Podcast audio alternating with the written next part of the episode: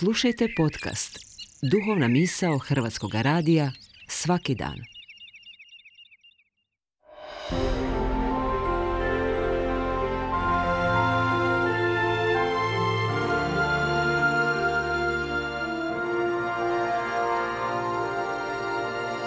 Duhovna misao. Urednica je Blaženka Jančić.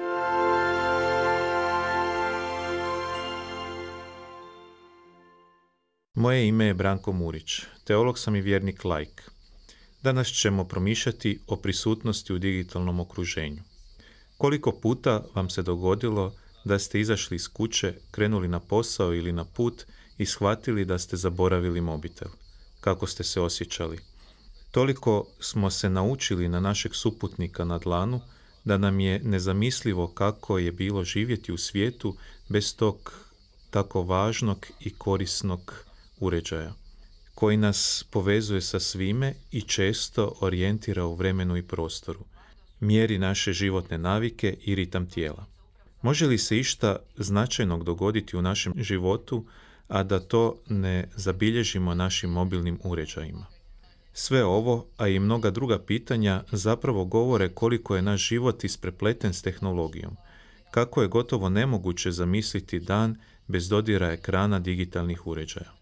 Koliko god je neosporno sve pozitivno što nam donosi razvoj digitalnih tehnologija, od toga da brže dolazimo do informacija, pa do brzine rješavanja složenih problema i olakšavanja dnevnih poslova, od brzine uspostave novih kontakata do dolaska do novih spoznaja, toliko isto ne smijemo zaboraviti postaviti si i pitanja o nama samima na koji način digitalna tehnologija i tehnološki napredak utječe na redefiniranje čovjeka, našeg odnosa prema drugima, prema stvorenom svijetu, ali i prema Bogu.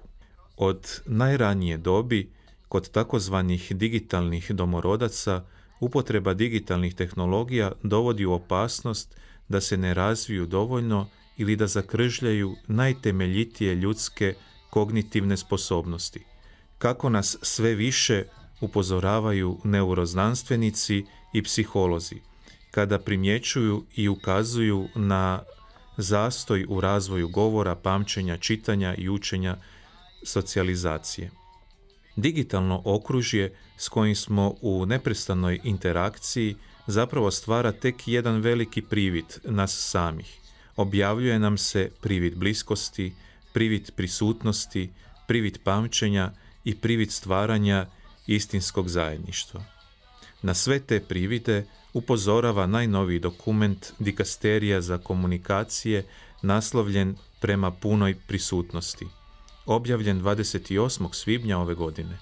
Baš zbog opasnosti tih privida, učiteljstvo crkve nas poziva da se u tom digitalnom prostoru, upotrebljavajući alate društvenih medija, ne zaboravi smisao biti dobrim susjedom, biti dobrim samarijancem, biti svjedokom.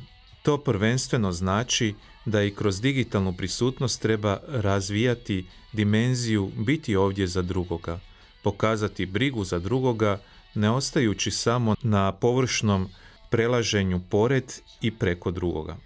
Dobri samarijanac postaje relevantnom Isusovom prispodobom i za naše digitalno okruženje.